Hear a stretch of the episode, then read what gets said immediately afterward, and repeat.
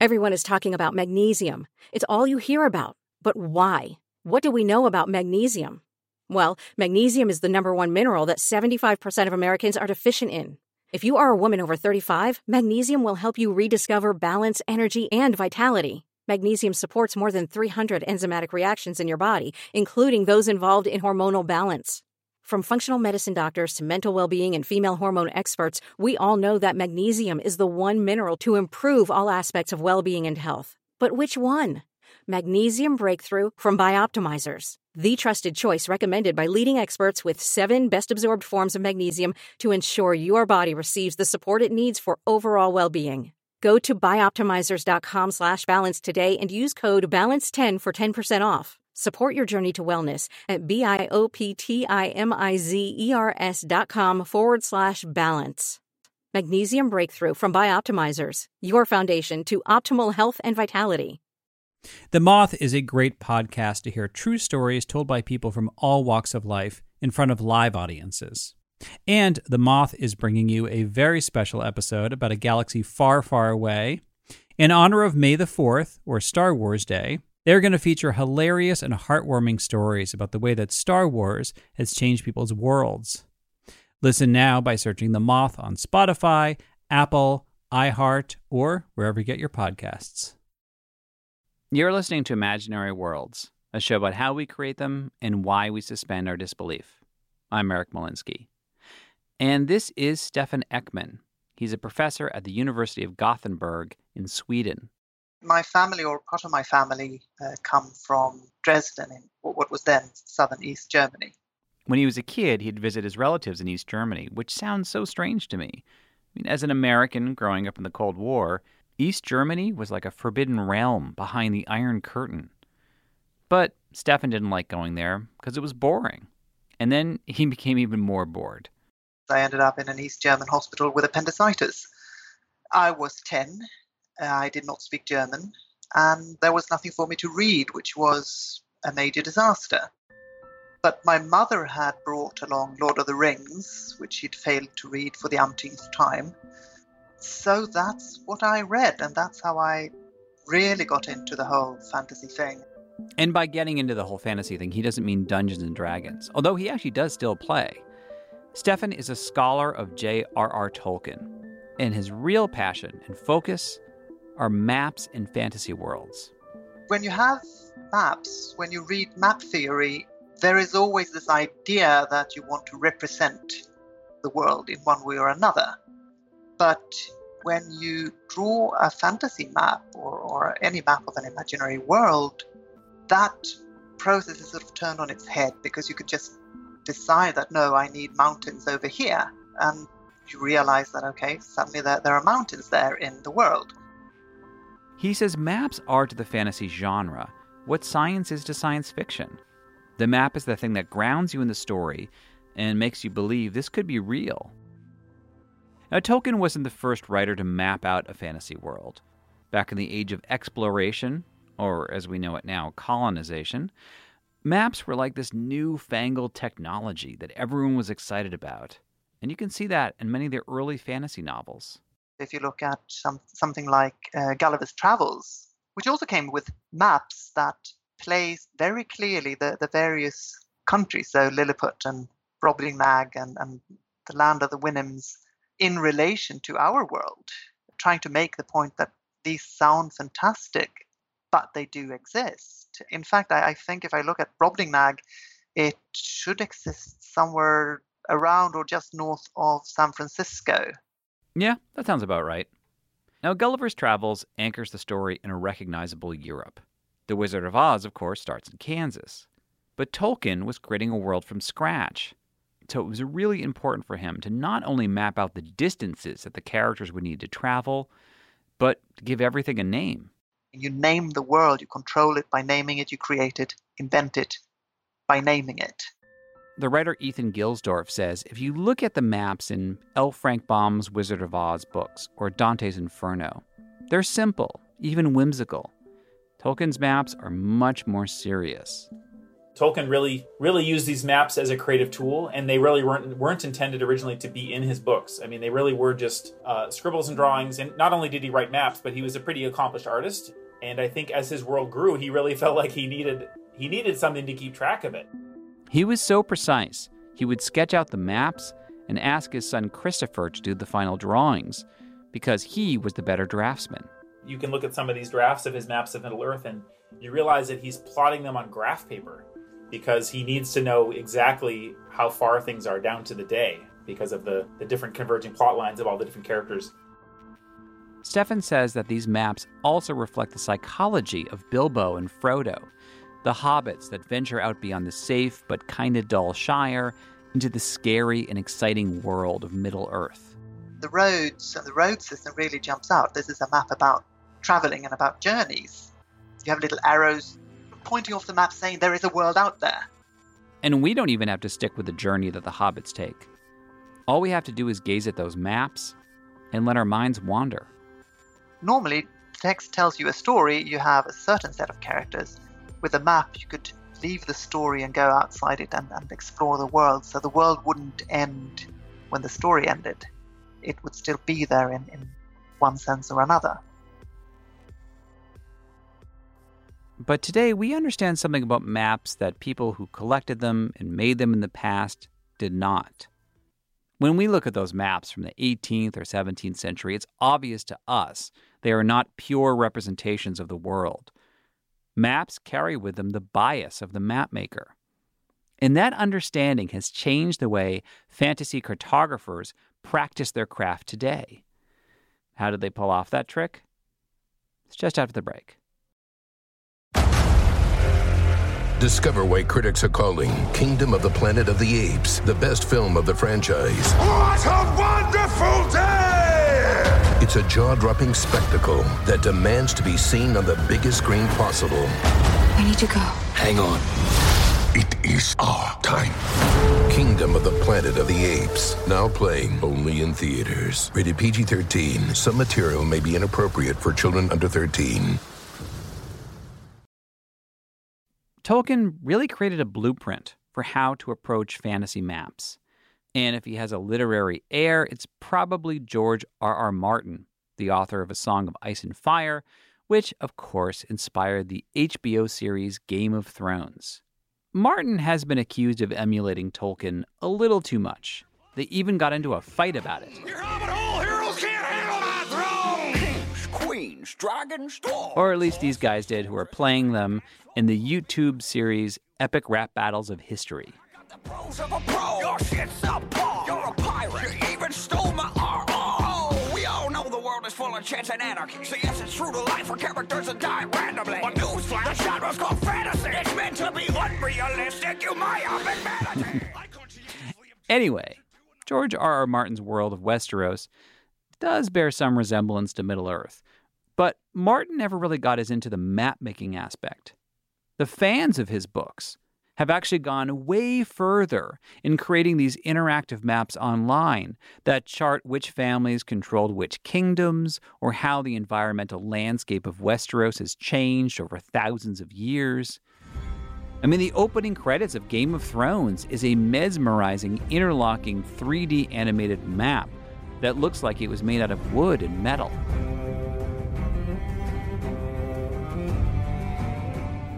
We really are living in a golden age of fantasy maps.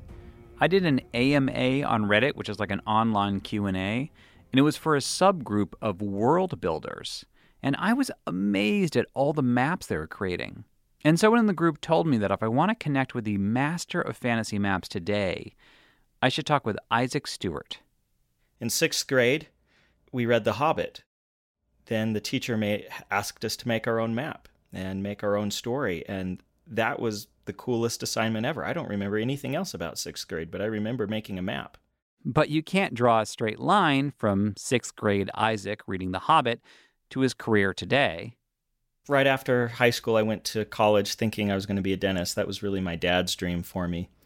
Uh, there was a dental assistant there who said, "Oh, you want to be a, a, dentist, huh?" And I said, "Well, maybe, but you know, I was thinking about maybe going into art."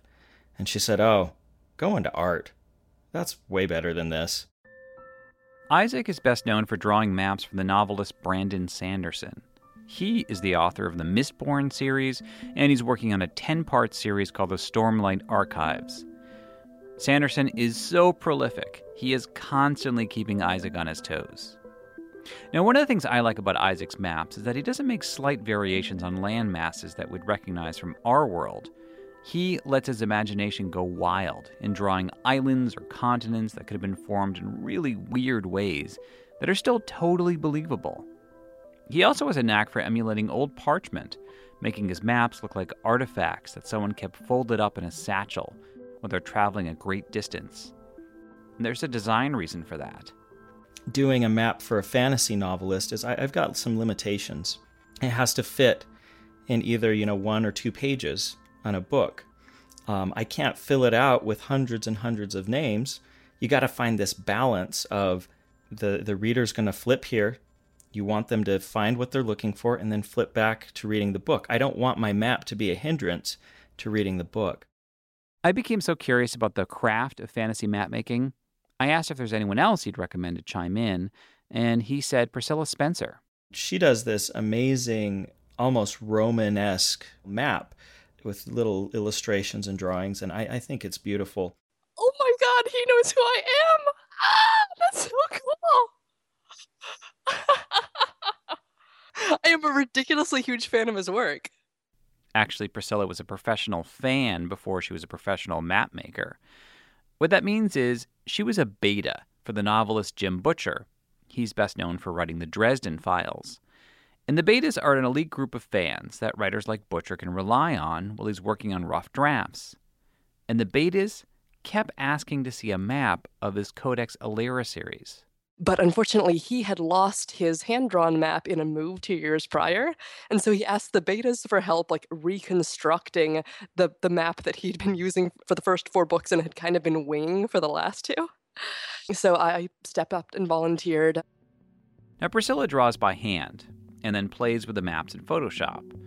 And they look like treasured artifacts from these worlds, but partially it's because she embellishes them with very specific thematic design flourishes. It, I feel like it's so much more fun um, when these maps tell you about the, the, the cultures that, that produce them.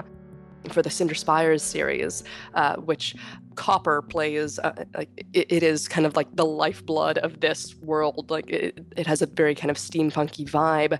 So I, I wanted this map to resemble like a copper plate etching fantasy maps look deceptively simple because, you know, you can make up whatever you want. But Priscilla says when people start out in this field, they often make the same rookie mistakes. The number one mistake is like making sure that there's a water source next to every city, uh, like whether it's um, uh, like whether it's an ocean, whether it's a river, like like some place where, where these people can kind of sustain themselves. You know, we just don't have a lot of examples of this in real life unless it's kind of artificially that way, like Las Vegas you know and at the and still with las vegas we're wondering where are they getting their water and it's causing all sorts of problems isaac feels that too many fantasy map makers aren't studying real geography sometimes you'll see these rivers that s- seem to go through mountain ranges. So just knowing which way how rivers flow they they follow gravity. They go from high places to low places. If you're going to do something that's out of the norm you better have a good reason for it or a magical reason you know? And it's actually by making little mistakes like that and then if you realize it you might come up with some cool story ideas. And after studying the real world you have to study real maps. One of the things that really bugs him is when fantasy map makers don't give a lot of thought to how their borders are drawn if you look at the holy roman empire it looks like puzzle pieces because you've got so many different factions and families and um, political entities that are vying for power that they'll push their borders here or there, and the, the, borders just change and they look they look all squirrely. Um, but nowadays, uh, kind of since modern times, empires will go in and they'll conquer a place. They'll redraw these kind of artificial borders in straight lines. Many of our conflicts today come from borders that were drawn as straight lines by colonial powers, from people who had no understanding of the religious, social, or political factions in the lands they were cutting up. Maps are time machines we can look back in time and see th- how things have changed or not changed. And fantasy map makers can do the same thing.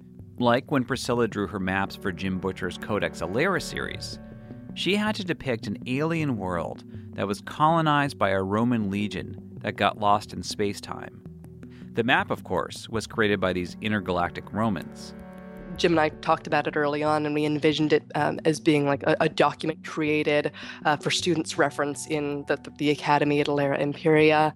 So, like, uh, it, it, put a little bit more emphasis on, on the cities that, and um, kind of like how they serve this like monolithic, beautiful icon of Alera Imperia, the, the capital this culture is very um, xenophobic. Um, like it's kind of constantly at war or like Cold War with the cultures that live to the west and to the east. The, the what they thought of as just savage wolfmen, like these tribes people um, that have like bonded with the these animals. Like they, they have these sort of totemic creatures that that kind of bond with them and are with them for life there are all these rumors that like there's like bestiality going on. And so, like in the map, I have uh, th- this female Marat that's kind of like reaching back and, and touching her uh, like terror bird totem in a way that like I'm not saying that they're having some sort of illicit gross thing, but like if you want to infer that from the illustration, go ahead.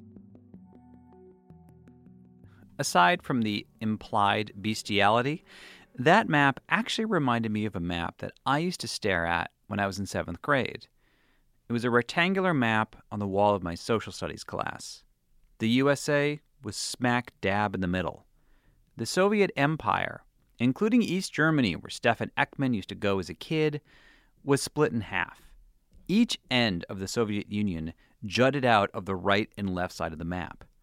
Today that sounds ridiculous, but in 1984, it felt right to me. And it's funny because today I think about like Google Maps, which to me is a beautifully designed, perfectly accurate representation of the world around me. But it is also full of biases that will be more and more obvious to future generations. The act of creating a map is an act of creation, it's an act of creativity. The great thing about fantasy maps is that they remind us that every map tells a story, whether it means to or not. Well, that's it for this week. Thank you for listening. Special thanks to Stefan Ekman, Ethan Gilsdorf, Priscilla Spencer, and Isaac Stewart, who has one last bit of advice for rookies. Everybody wants to create the next Middle Earth. Just don't get lost in there. It's called world builder's disease, and that's something that a fantasy novelist really needs to take into account. And I feel that for many aspiring writers, that might be a freeing sort of feeling to realize that they don't have to map everything out, just the things that are going to make their, their, their novel really sing. But remember, Tolkien still drops the sickest beats. The backstory on my box office is brilliant. Got my children making millions off my Silmarillions, and I'm more rock and roll than you ever been. Don't believe me? Ask Led Zeppelin. You can't reach this fellow. Shit, I'm too towering. Imaginary Worlds is part of the Panoply Network. You can like the show on Facebook. I tweet at E. Molinsky. You can see images of Priscilla and Isaac's maps on my site, imaginaryworldspodcast.org.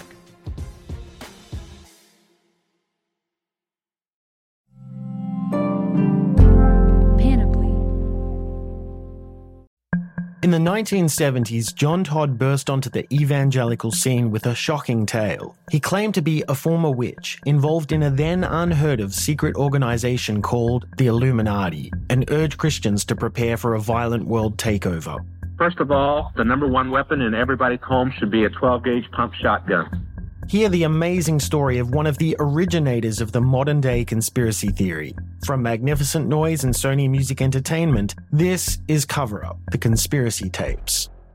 Welcome to a journey into the heart of the Texas Renaissance Festival, the nation's largest and rowdiest celebration of medieval fantasy.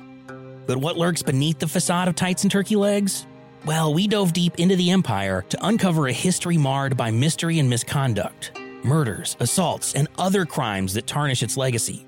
This isn't just a fairy tale, it's a cautionary tale of power, fantasy, and the consequences that follow when they all collide. Search for Crime Waves Renaissance Texas on Apple Podcasts, Spotify, or wherever you're listening now.